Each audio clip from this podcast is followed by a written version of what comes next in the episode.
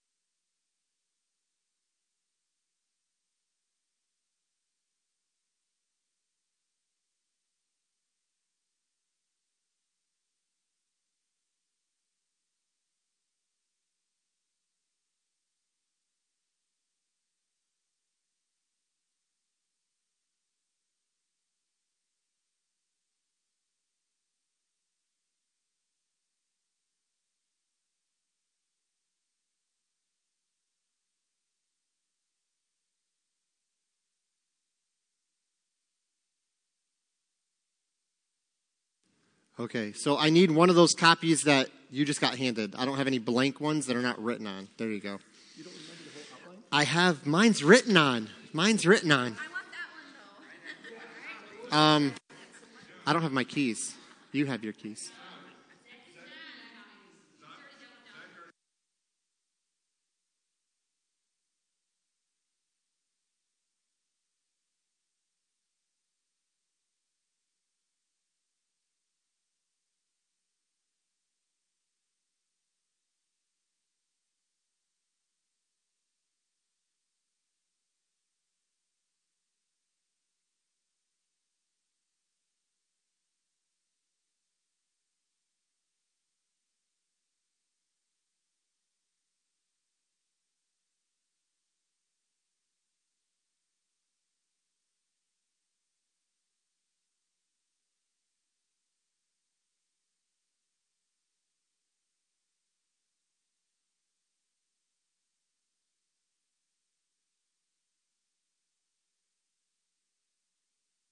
All right.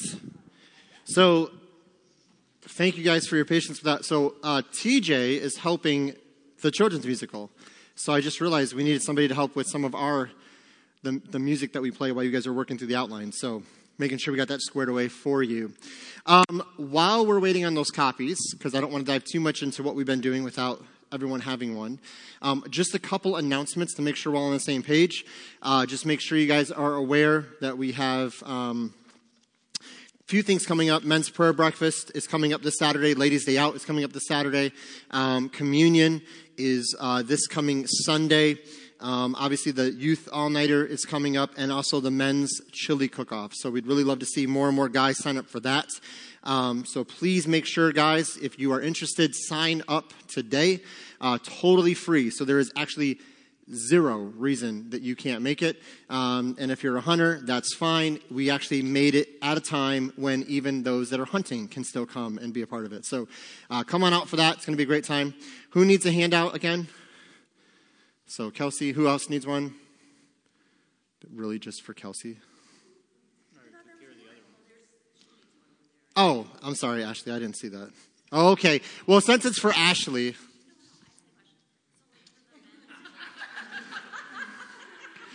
Sure, Ashley. What can I do for you? What do you need?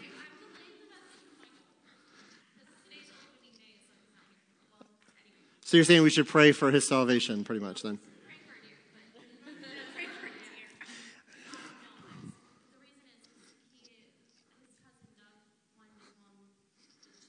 Sure.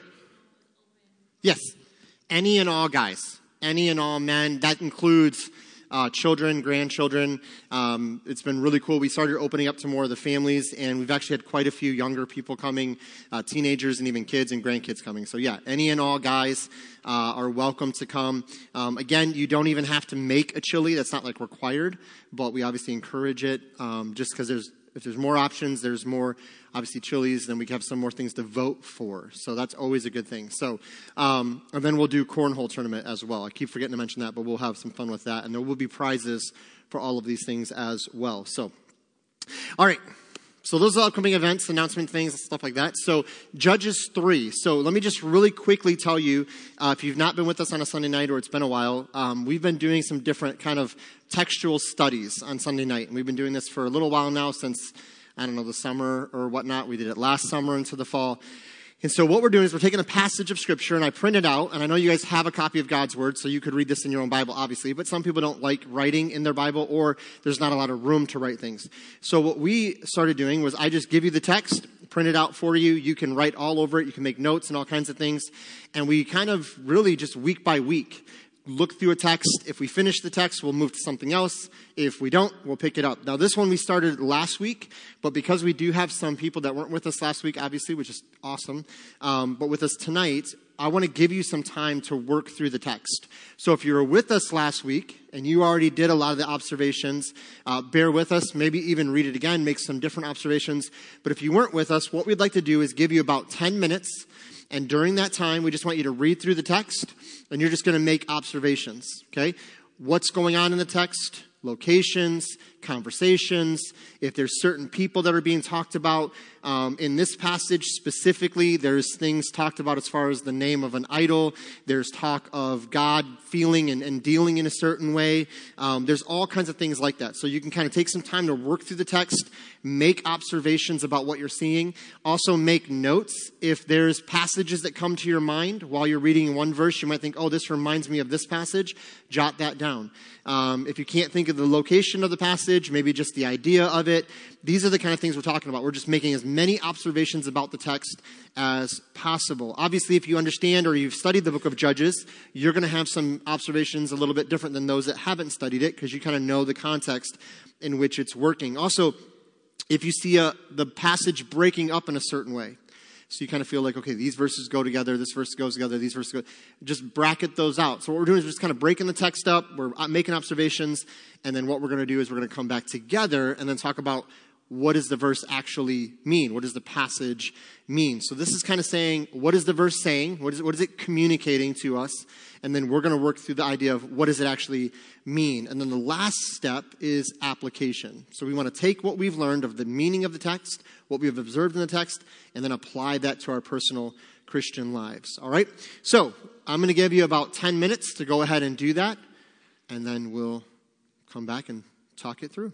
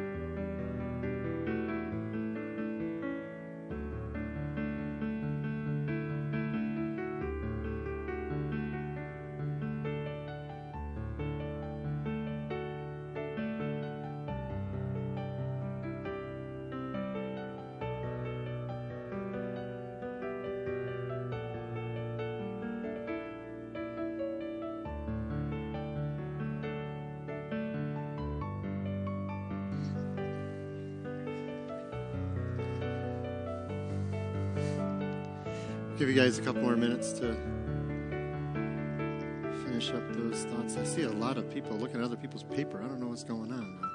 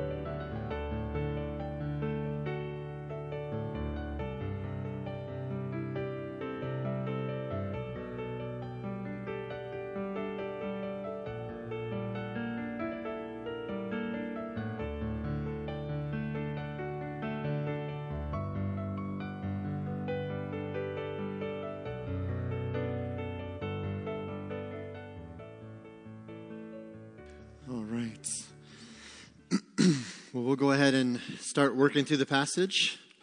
And uh, yeah, I definitely see a couple. I saw at least one husband kind of looking over, like talking. I probably was getting help on the text, but I won't name names or I won't call anyone out. Um, so, but no, we want to work through the text. And so, um, something again, I'll let you know is that we don't really, I, I don't have like you know, X number of weeks that we're doing this. It's really kind of always been just kind of week to week as the Lord lays a passage on my heart. And um, I pray these studies are encouraging to you. I pray they're beneficial to you.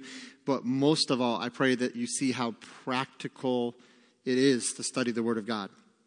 And if it helps you, print out the passage that you're going to study. Just, just print it on a piece of paper, set it aside, and then work through it that way. So often, some of us, we try to read it just in the scripture and if you're not a journaling type mindset, if you don't have a notebook right there, you may read it and then these thoughts come to your mind. But if you're not kind of in the habit of journaling, you just kind of go about your day.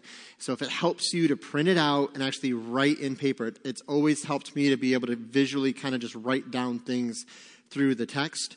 Um, so I pray that that's helpful to you. Before we jump into this, you're going to notice that we're in Judges 3 and we're in kind of the middle of early part of this chapter in verses 5 through 11 so when we find ourselves in a passage like that we have to ask a couple questions. What is a really important question we have to ask when we find ourselves in judges chapter 3 okay what went on in judges 1 and 2 right? And so if you were doing this on your own and we, you had time to really dive into it and for whatever reason if you went home with this passage and we didn't break it down together, I would encourage you go read one and two and see where the story is. Now, just a quick review for those that weren't with us last week because we really walked through a lot of Israeli, like the history of the Israelites. Um, at this time in the nation of Israel, there is no king, right? There is no king over them. So God is their king at this point. And God has functioned through Moses and Joshua up to this point. So Moses was appointed as deliverer. He led them out of Egypt. He brings them to the edge of the promised land. He was not allowed to take them into the promised land. Joshua takes them into the promised land. And if you want to know really what's going on in Judges, obviously read Joshua. It actually carries kind of consecutively through from Joshua to Judges in the history of uh, what's going on in Israel. And so Joshua's story is a lot about what? What do you read a lot about in the book of Joshua? What's that? War, tons of wars and battles and conquering and all these things because they've entered the promised land and there are people there.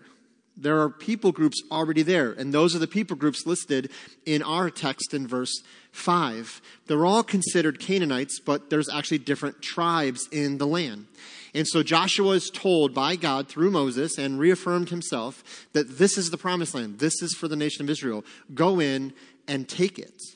And so Joshua begins to do that, and he begins to move through the land, and victory after victory after victory. And the people of God, at times struggled and stumbled, but they're predominantly they're really following Joshua's leadership. And there's multiple times, even in the book of Judges, it says that they followed Joshua's lead. Joshua famously says in the end of Joshua, right, choose this day whom you're going to serve. You can serve the true God or you can go serve these other gods. But you got to make a choice. And then once you make that choice, commit to that God. And so what did the people do? No, Joshua, we're with you. We're committing to serve the God of Israel, the God of our fathers, Abraham, Isaac, and Jacob. They get into the land in the beginning of Judges. Nope, we're in agreement. They're not just saying, Joshua, we agree that you follow God and we're okay with that. They're saying, no, we want to follow God as a nation. Joshua passes away. And when this happens, and then those elders that were with Joshua that he was leading, it says when the people of God served God in the time of Joshua, and then even in the time of the elders that outlived Joshua. But then after those elders begin to pass away, the children of Israel begin to drift. And they start to look around at the people groups around them and their gods. And one specific God that actually is named in our text. And they begin to worship this God. They begin to give themselves over to this God. And now you find the people committing these sinful acts. They're falling into these sinful behaviors. There's no king over Israel. There's no human that's kind of appointed as ruler over the nation. It's them and God. And so God begins to appoint what are called judges. Now, I said this last week. When we think of a judge, we think of the robe, right, sitting at a bench, making decisions, making uh, determinations about who's guilty and innocent or this or that thing, and they got the gavel and they bang it, and okay, decisions made. These judges were not simply those that were in charge of coming up with legal like determinations about right and wrong. They did do some of that. They did decide between matters, but they're also military leaders. They're spiritual leaders. They're, they're kind of uh, all in one leader for the people to draw them back to God. And so these, these judges are not kings. They're not really prophets, although they do communicate for God. They're a very unique calling, a very unique position that God instituted during this time. Now, following this time of judges, we're going to find the people begin to want what? A king. And why do they want a king? Everybody else has a king. I want a king. That's not fair that they get kings and we don't get kings. And any of you that have raised toddlers or preschoolers, this is the same mindset. That's not fair. They have one. I want one. And it's the same problem we see in, in Judges. Well, they have gods that let them do all those kind of things. They have gods that let them have all kinds of fun. And there's no rules and boundaries and all these restrictions. I want to be with those gods. And it's the same mindset through the whole Old Testament.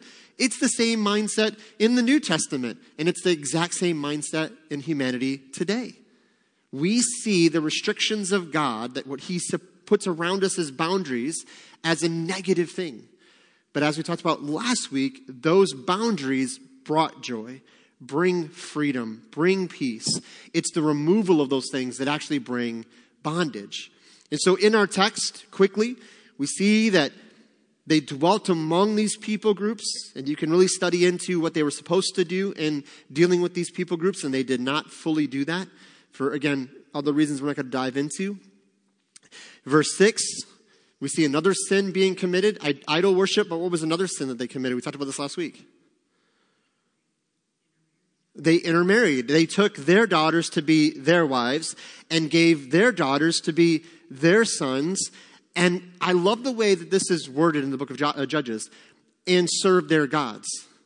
Those two things, the intermarrying and the idol worship, are not two separate events. It's the natural byproduct.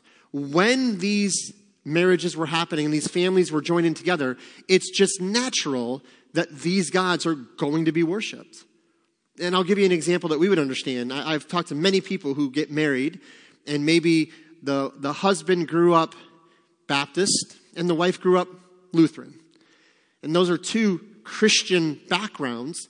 But when you join in marriage, guess what? Well, what kind of church are we going to raise our kids in? Because, yes, they believe Jesus is the Savior, they believe in the basics of Christianity, but what church do we go to? Do we go to a Baptist church or a Lutheran church? And those can be two very different church experiences. So now, husband and wife, we got to figure this out. There, there could even be tension there. And so again, this is not a weird thing that this happens. It's the natural overflow of it. And we mentioned last week you can jot these uh, references down. So first we see that idolatry is forbidden in Deuteronomy 6, 14 through 15. You can just jot this anywhere around verse 6 on your paper there. Deuteronomy 6, 14 through 15. The intermarrying with those that are not followers of God, forbidden in Deuteronomy 7 and verse 3. So Deuteronomy 7 and verse 3 says, Do not intermarry with those who are not followers of God. And Deuteronomy 6, 14 through 15 says, Do not worship idols. Now, there's many other verses that say do not worship idols. Those are just two examples from Deuteronomy. Yes, ma'am. Um, so, but even like the Ten Commandments had been given at this point. Mm-hmm. So, I mean, even the first four commandments. Right. Yes, have no other gods before me, and so on and so forth. Yep, absolutely. So, why, one thing we talked about last week, I want to make this clear again because I don't want to give the wrong impression here. Because some people have used these ideas of intermarrying in the in our country in the 40s and in the 50s and even in the 60s to speak against interracial marriages. When somebody of African American descent marries somebody who's Caucasian, and they use these kind of texts to validate why that should never happen. The problem is that's not what God's talking about here. What God's talking about here has nothing to do with race or, by the way, there's only one race, right? The human race. We're all just different shades of the same basic colors, right? It's just different degrees of that shade, but we're all one human race. Biblically speaking, we're all of Adam. There are no races. So racism really can exist in the Christian mindset because we're all one. We're all the human race. But anyway, it's not a racial thing, it's a spiritual thing. The New Testament emphasizes intermarrying in a, in a way that should be guarded against. And, and what is that guard? Don't marry somebody who's not a Christian if you're a Christian. It's the same basic principle. If you're a follower of God and you marry somebody who's not, guess what? That's going to lead to tension and fighting and bitterness and all kinds of issues. And a push and pull is going to start happening. Now, sooner or later, someone's going to change their view on something. Now, what do most Christians think? Well, yeah, but I'll marry this person. And I'm not saying this is always how it is, but it seems like we're doing youth ministry and, and, talking to couples for a few years now. It seems like to me, the way it usually goes is a Christian woman marries a non Christian man with the assumption that I can help this person come to Christ. And that may happen. I'm not, Paul says, remain married because that may happen. You may be the Christ that they see and come to faith.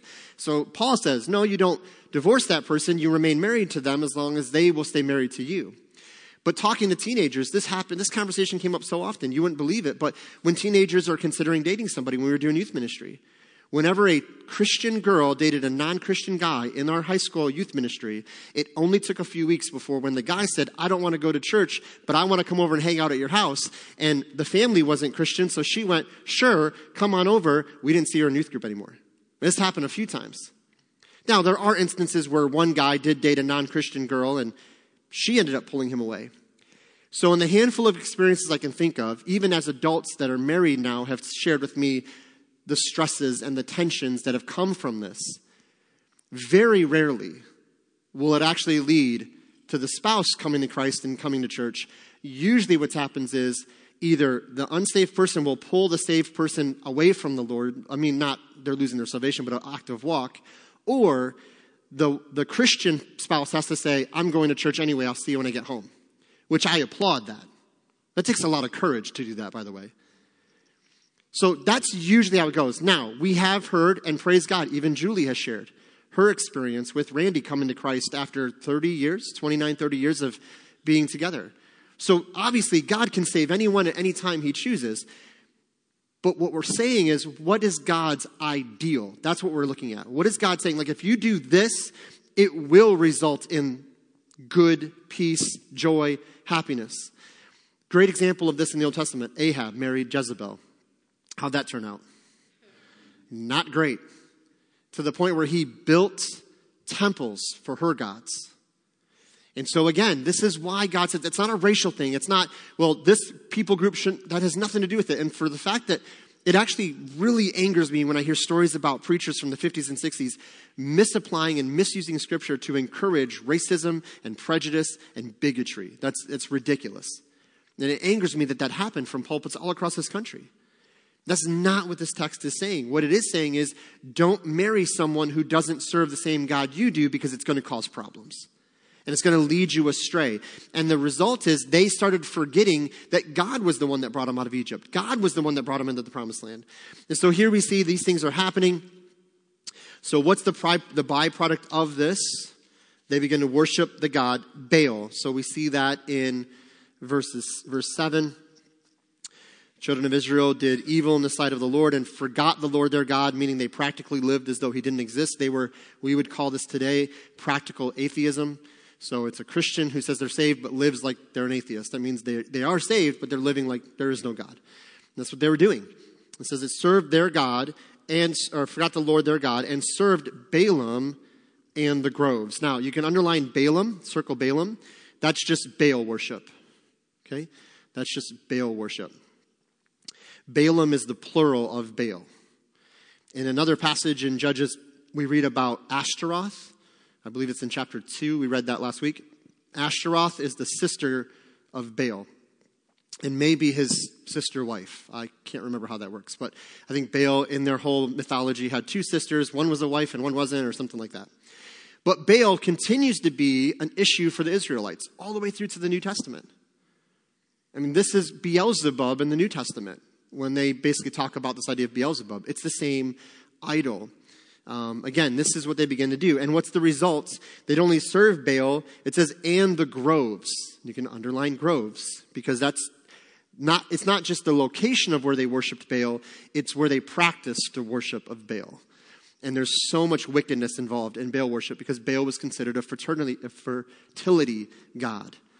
And so that involved various forms of wickedness that you can imagine that involved the idea of fertility. And so this all went on by the people that claimed to follow God. And God is watching all this, and God is seeing all of this, and He just brought them into the promised land. And He delivered them into this land. He was so good to them. And then verse 8. When we read verse 8 in this context, we are not surprised. When we don't read verse 8 in this context, we are shocked. Therefore, the anger of the Lord was what against Israel? It was hot. That means to be scorched, to be burned. He's just enraged by the way they're behaving. And as we talked about this morning, what drove that rage? Was it because he hated them and wanted the worst for them and wanted to just punish them? No. What drove the rage and the anger was the love for them. Because as they're doing these things, he's seeing what that wickedness is doing to them. It's hurting them, it's damaging them, it's damaging their relationships, the potential of what the purpose of life really is. And all of that, along with it, marred the holiness of God.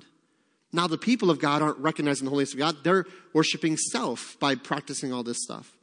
And so it enraged God because it came against his holiness and it hurt his creation. And I believe those two things are kind of at a foundation of many, if not all, of the reasons God gets mad when we sin. It's not just God's mad at you because you broke his law and you weren't perfect and he's just mad to be mad. It's no, when we follow sin, we get hurt.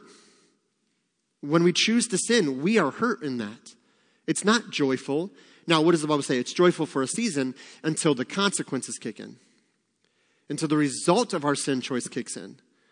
And because God is a good and loving Heavenly Father and He wants the best for us, that's why it breaks His heart when His creation sins. The other side of that coin, which we can't say is completely separate, deals with our purpose for existence is to reflect and to glorify Him in His holiness. And when we're not doing that, He's going to get wrathful and angry about that. Why? Because He defends His holiness. God will always defend His holiness among His people. This is why Jesus flipped tables in the temple, because the people were misusing that space and robbing the people when they're coming to worship, right? Hurting the people. There's part of that equation. What's the other part of the equation? You've turned my father's house, which should be a house of what? Prayer, into a den of thieves. So you're marring the holiness of God and you're hurting his people, misleading them. Why do you get so mad at the Pharisees? Because you're leading my people away from me. You're leading them away from a relationship with me. So it's always interconnected. And again, I, I believe God does everything he does for multiple reasons, because God is God. Why did God send the Israelites in to wipe, basically wipe out these people groups? Because he just hated these other people? No, I believe he was using Israel to judge these people groups. Just like he used Nebuchadnezzar and Babylon to judge his people. And so God is not just this vindictive, angry God that's just looking for ways to wipe people out. Sometimes we feel like we read the Old Testament and we're like, man, that sounds really harsh. I got to clean this up for my unsaved friends. Like, I got to make this better for them because that sounds like a pretty angry God. But if we don't understand the purpose is to defend his holiness among his people and to actually be a blessing to his creation that they might experience the fullness of what it is to be in him and for us in Christ, then we will think these things are harsh. All right. So moving into that, we see the next thing that comes is oppression. Says in verse 8 that they were oppressed or taken captive. This oppression is not slavery in the sense that they were taken into their homes and chained. It means that they were still able to live in their homes and function in their, in their communities, but they had no freedom. So they had to pay tribute, pay taxes to them. They could take their property if they wanted to. They had no private property, no possession, no freedom in a sense. They couldn't do what they want. Their food could be taken. Their possessions, again, could be taken. Um, they could use their homes for whatever they want. We're just going to house our citizens here or our troops here, and they had no say over it. So it's really not like you're chained up, but you're basically chained up. You're constrained to these people. And the Bible, and the Bible says in verse 8 that this happened for eight years they were in bondage. Now, verse 9. We're going to read verse 9, and then we're going to read the rest of it in just a moment. But verse 9, the, the courage to call in repentance. So, by verse 9 somewhere, you need to write that down. The courage to call out in repentance. Maybe even just the courage to call out. Because that's why I love how verse 9 starts the courage to call out in repentance. Verse 9. And when the children of Israel cried unto the Lord, the Lord raised up a deliverer to the children of Israel who delivered them, even uh, Othniel, the son of uh, Kenaz, Caleb's younger brother. Now, Caleb's name registers real quick. Right, so we'll talk about him in just a moment when we get into more about Othniel. But the first thing we need to note is that these people, the Israelites, they cried unto the Lord in repentance, realizing one vital fact they could not deliver themselves. For eight years, they're in bondage, and the reality is becoming more and more clear. We can't get ourselves out of this. And I love that they chose to cry out. I love that it says, when the children of Israel cried unto the Lord. This, this tells me if it was a year in, six months in, two weeks in, if they would have cried out in repentance and said, Lord, we're so sorry. We repent, we turn from these things, we, we repent, we turn back to you. Would you deliver us? I believe God would have delivered them. Uh, God's not in heaven going, nope, it's only been six years. No, the point of oppression was to bring what um, to the people? Repentance. He wanted them to repent. He desired their repentance. And I love that he, when they cried out, he did what he could have done all along. And he's ready to do it, but he's giving them that. Op- I want you to repent because I want you to learn this lesson. Now, if we read the book of Judges, we are struck with two very powerful things about human nature and God's character. One, humans are really dumb. We're not bright. We're just we're just dumb. There was a video that went around a while ago on Facebook. I've seen a few people share it where this sheep is stuck in a crevice of a rock and the guy pulls the sheep out and the sheep hops away all joyfully until it what? Goes right back into the crevice of the rock. That's us. We're not smart. So, what do the Israelites do in the book of Judges? They sin, they're oppressed, they repent, they're delivered. And then they sin, and they're oppressed, and then they repent, and then they're delivered. So we see the foolishness of man, but also what comes to mind is about God's character is the amazing grace and patience of God for God to continually show grace to these people, to show forgiveness, to show mercy and patience.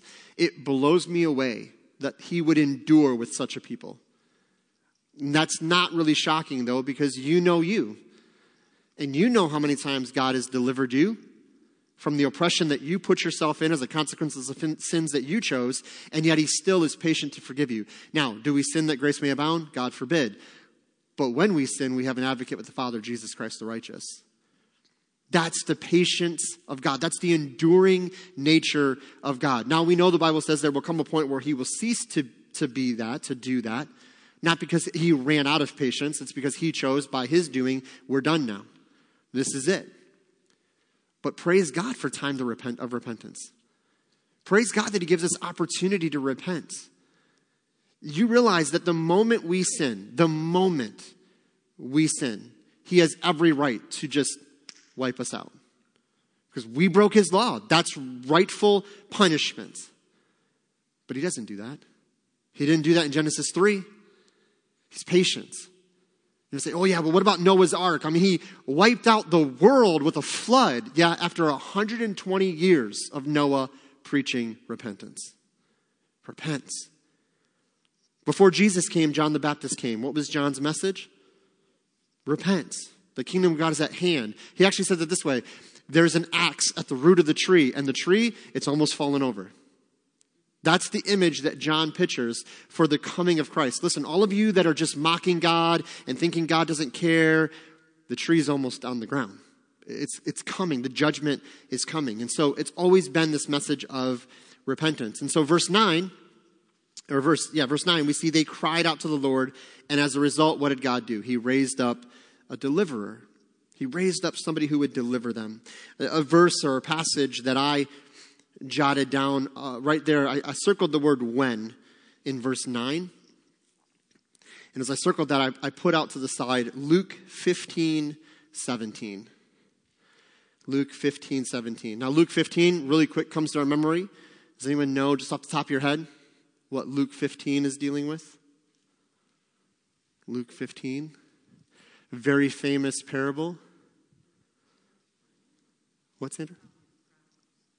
Okay, it's the prodigal son, yes. The whole parable is actually just the what's been lost has been found, right? The lost coin, the lost sheep, and the lost son. So, yes, 1517 says this. He came to himself. Remember when he was in the pig pen? It says he came to himself and he realized man, my father's servants have bread enough to eat, and I'm eating this. I'm living in filth. I live with pigs. He says, This is what I'll do. I'll go home and I'll repent. I'll, I'll, apologize. By the way, the minute he came to himself and realized what he had done and admits it to himself and God, he repented in that moment. Repentance wasn't when he finally got to his father and gave his little speech. No, no, no. Repentance came when he was in the pig pen and just realized, God, this is wrong. This is foolish. I turn from this. Notice how when he got to the father, did he get into his little speech before his father grabbed him up and kissed him on the neck? Just grabbed him. You know why? Because the image of the son coming over the hill was evidence of repentance. He's come home, he's repented. Now, the son still says what he needs to say. He still apologizes and goes through all of that. But notice he comes home thinking, I'll be a servant. But he comes home to be welcomed home and celebrated as a son. And I, I love that picture of salvation because I think when we get to heaven, well, scripture says most likely we'll fall on our face in just sheer adoration of who God is. And I think we're going to go to heaven feeling like, man, I, I, just let me be a servant. Let me just get in the door and be a servant. I'll do whatever you want. And I think we're going to be celebrated in the Son as one who now you're my son through Christ, my son. No, enter into the joy of the Lord. Like, great is your reward. And we're going to be overwhelmed by that because, listen, five seconds ago, I was in the pig pen and I was filthy and I was unclean and I didn't do anything I should have done. And I come to you and I say, Hey, I'm really, and you're just forgiving me? And we're welcomed in as a son, not a servant. Now, we know we serve him, but what does Jesus say? I don't call you servants, I call you friends. So again, a position changes. In that moment of clarity, the prodigal son repented and came home. And I love that in verse 9, it says, and when the children of Israel, that moment of clarity, it was in that moment as the prodigal son decided to return home and confess to his father, the children of Israel had the same type of moment of realization that they must call out to the Lord. Now, here's the also kind of amazing thing. They knew they could cry out to the Lord and he would hear him, them. Isn't that amazing? Eight years you've been living in oppression. Before that, you were worshiping Baal, denying God, forgetting God, forgetting about what He did for you. And in that moment of clarity, they believed we can call out to Him. He'll hear us. What does that tell us about their view of God? What does that tell us about their view and understanding of who God is? What do you think? What does that tell us about their view of God if they knew they could call out to Him in that moment and He would hear them? Okay? Okay? That He's living and active.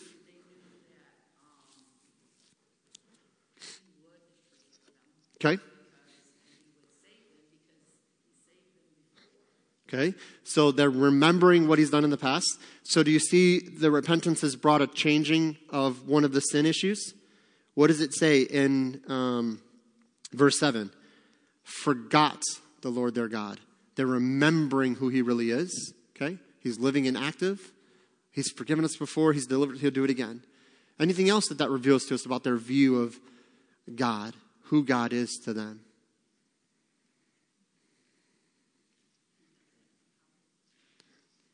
Yeah, he actually does have the power to deliver them, no matter the force of the enemy they're coming up against, right? That's not even brought into the equation. Well, we think God could overcome these guys. No, they know God can do this. Any other thoughts on that? Yeah, David. Okay. They know what they need to do to fix it, so they know what they've been doing has been wrong. That also means that they're realizing we could have done this a while ago, right? They, they knew the solution the whole time, but why would they not then? Kind of brings a different question to mind. Why would they not then do? They did this for eight years. They were in oppression. Why not seven and a half years prior? If they knew that was the answer, why not? Why not do it then, Sandra?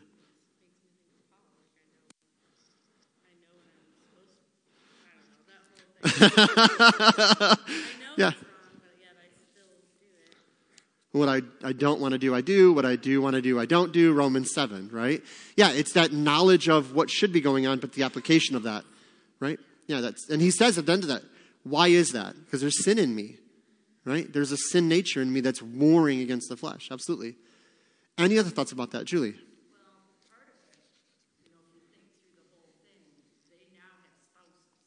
Okay.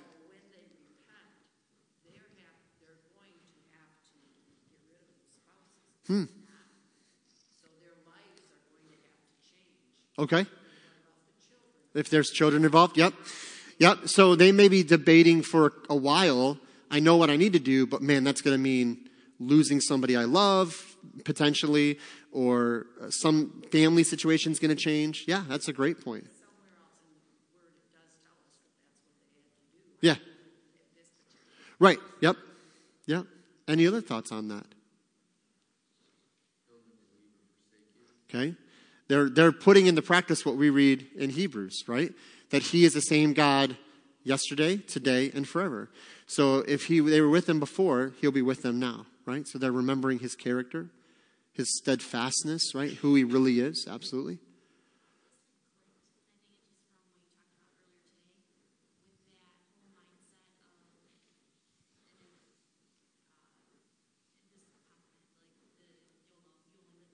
Okay. Yeah.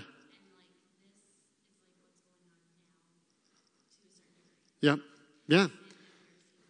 Absolutely. And, and, we actually dove into that a little bit last week that so many people think if I just live free, no restrictions, no whatever, I'll actually be enjoying life to a greater degree. But the same thing happens in our lives today. When we live that way, we actually are inviting oppression and bondage into our lives. It's only when we're living within, and I'll use the word confines in a very positive sense, of God's commands, God's leading, God's boundaries, whatever word you want to use, that we actually find true freedom. Because when you talk to somebody who goes out into the world and just lives sinful and crazy and wicked and fun and party and, oh man, this is great, and then you find out they're battling addictions and all other kinds of oppressions and bondages that now they're trying to get out of. And so, again, I actually kind of think eight years, yeah, we're in oppression. Like, we don't have a lot of our own stuff. We have to pay taxes and do all these things, but they're still worshiping Baal. They're still engaging in all these fun activities.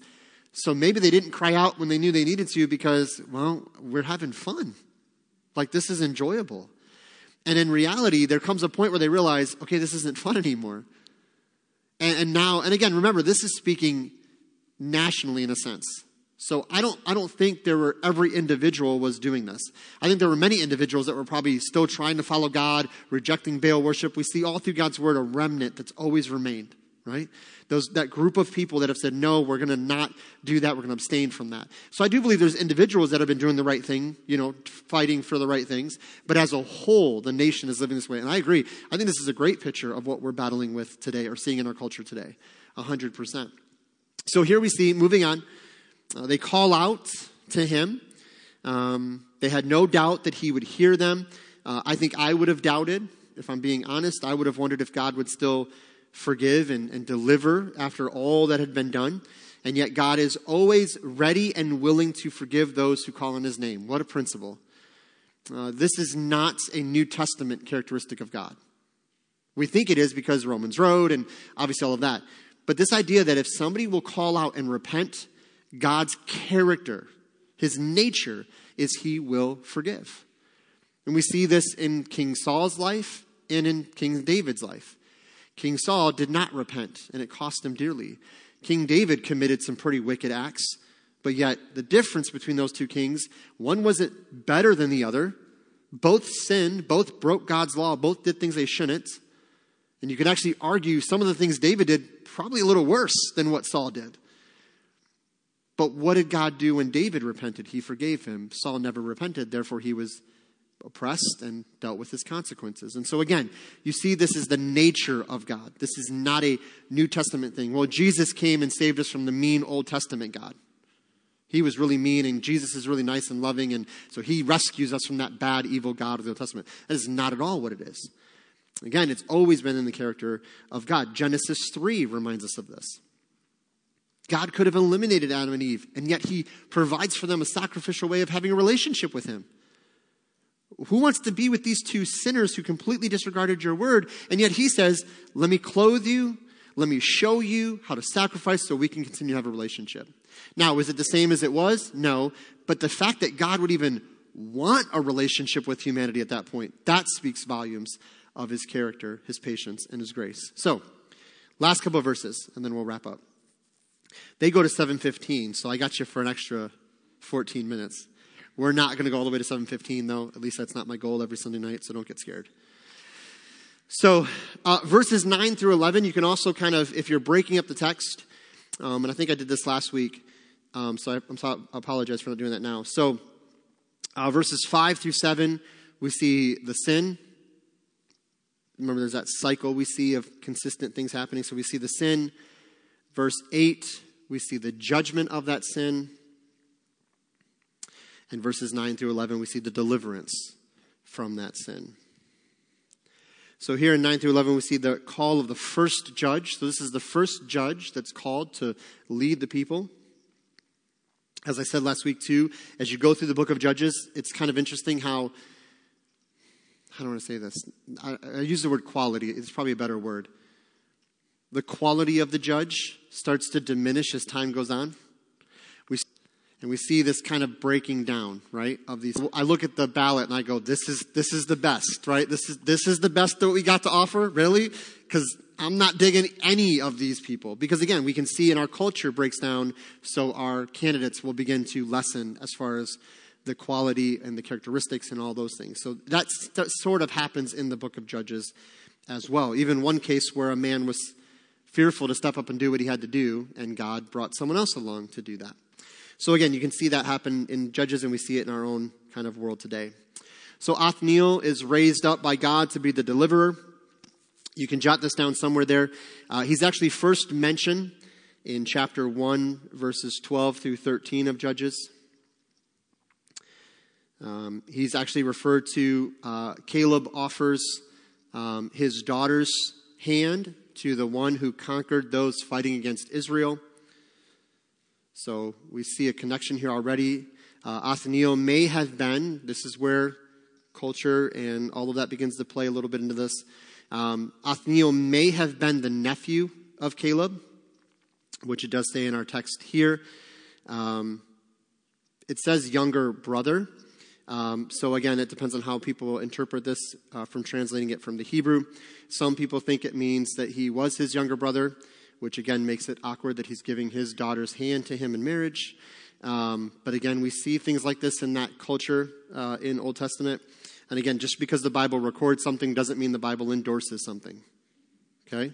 However, there's some other ways to look at this and studying this out in different commentaries that some people have taken the original Hebrew here and that idea of brother or relative uh, may be better translated differently. So some translate this as um, not so much a brother or a nephew, but a relative.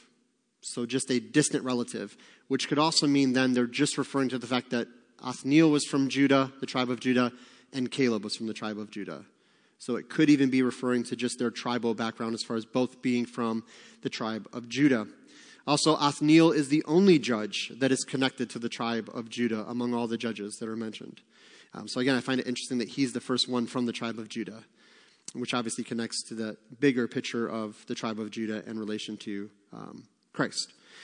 And so here we see uh, Caleb. We know Caleb. Who's, who's Caleb? What's Caleb popular for? Caleb and Joshua were popular for this. Yeah, they're the two spies. They went into the land. What did the other 10 spies say? Can't be done. There's giants in the land. You kidding me? We can't do this. What is Joshua and Caleb's response? Why are we hesitating? Let's go. like, this isn't even a question. So, again, we see Caleb as being somebody of importance in the book of Joshua. Um, it's interesting how he is rewarded. You can go back and read about when Joshua was distributing all the land to the tribes, how Caleb is rewarded. Um, being, I believe, the first one rewarded uh, for his involvement in all of this. Um, so, again, there's some connection here to Caleb being a great man of God. Othniel is considered a great man of God. Um, uh, his name actually means lion of God. So, his name means lion of God. Uh, he seemed to be a man of great strength. And by his first mention, he already was ready to defend and fight for his people. So in chapter 1, we already see that he was a man ready to fight, ready to defend his people and his God. Again, a great description of a man of God, right? Ready and willing to do whatever was needed. John. Yes. Um, also, it's said here, let's look at verse 10. And I'm going to tell you now, I'm not going to read the name of the king. So I'll let you just have fun with however you want to pronounce that in your head. Um, but I'm not even going to try. There's, I mean, you should never be able to put that many letters in a word. That's just wrong. Okay, verse 10. And the Spirit of the Lord came upon him, and he judged Israel. Now, remember, the judge's job is not just to deliver Israel, but also to judge Israel, to bring judgment against them. Uh, and went out to war, and the Lord delivered that king of Mesopotamia into his hand, and his hand prevailed against that king. Verse 11 And the land had rest 40 years, and Othniel the son of Kenaz died. So, eight years in captivity and, and oppression, 40 years of peace and rest.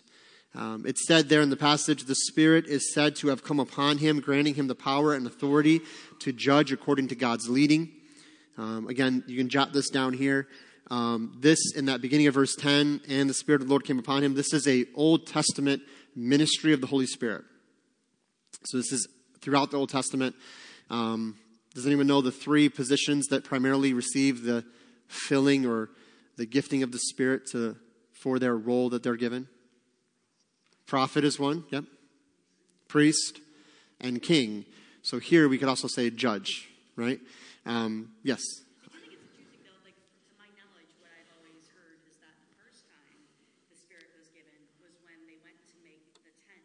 Yes.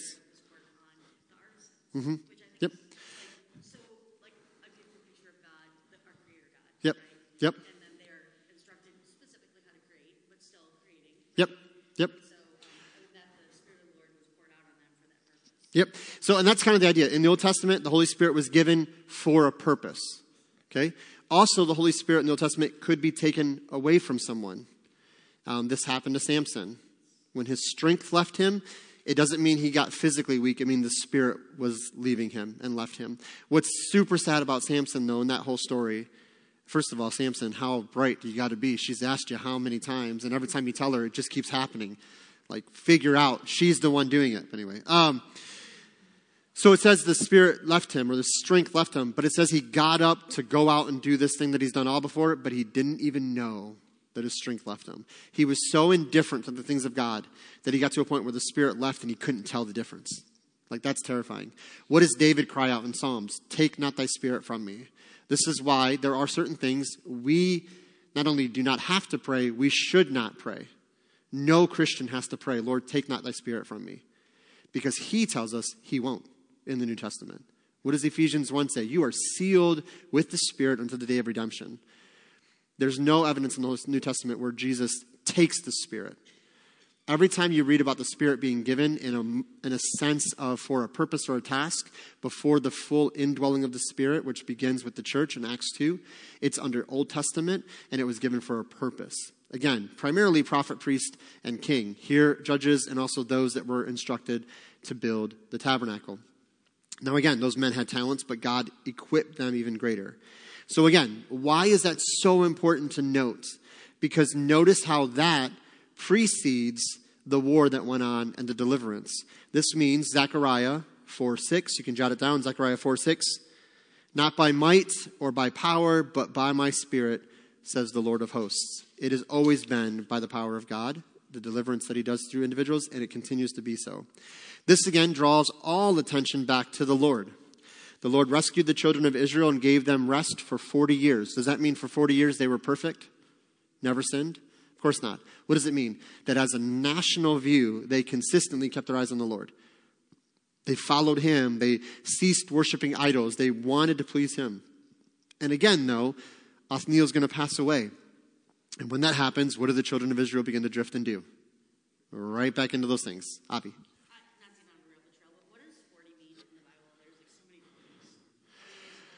So I'd have to go back and okay. So 40 is referring to usually it's referring to a time of, of trial or testing. 40 days, or Jesus was in the wilderness for 40 days. You know all that. Um, but this right here, I would say this is just referring to the idea of, of a com, of round number of just there was testing and trial that led to rest. Is kind of what's looked at here. So I don't see this 40 representing the 40 of testing and trial because they're not being tested and tried. They're a time of peace. But also, some have suggested that it wasn't specifically exactly 40 years, that they may, the author may have rounded it to 40. It might have been 38 or 39, something like that. But usually, my understanding, 40 in Scripture, usually, and this is again, we've got to be careful, just because a number means something in a lot of places doesn't mean it in every place. Um, usually, I think it refers to a time of testing or trial. But that's a great question. I'll go back and look at that just a little bit closer and make sure I'm, I'm accurate in that description. Um, so Othniel served as a judge, not merely as a deliverer, but again, both in spiritual and civil leadership, guiding and directing under the desire of the Lord. Now, the interesting thing, the word rest here means to be quiet, to be at peace, and to be undisturbed. So they were quiet and at peace to be undisturbed. And I like that last part of that definition, to be undisturbed. There was nothing disturbing their presence or their relationship with God and His presence in their lives. They were focused on Him. Peace and joy are the natural byproducts of repentance and continued remembrance of the Lord and His will for our lives. Just like oppression and bondage are the natural byproducts of sin, so peace and joy are the natural byproducts of when we repent and continually remember who God is. So the more we strive to remember Him and His goodness to us, the result will be peace and joy. But when we give ourselves over to sin, the result will be oppression and bondage. Now, we might be putting ourselves in oppression to ourselves, which we think, again, brings great freedom, but it really doesn't. It just brings trials and stress and all kinds of things. And this doesn't mean that when we walk with Him and remember Him, that everything's going to be perfect either, because we live in a fallen world, but we also make decisions and work with people, live in a country where people make different decisions that we're affected by. But that's why I love this. I think the peace that's being talked about in the New Testament is not this peace that everything's perfect around us. I think it's saying, no, we're in the midst of the storm and we still have this joy and this rest because our relationship with God is undisturbed because it's kept in Him, right? All right, let's do this because I just, it's 7.14. I have to finish before 7.15.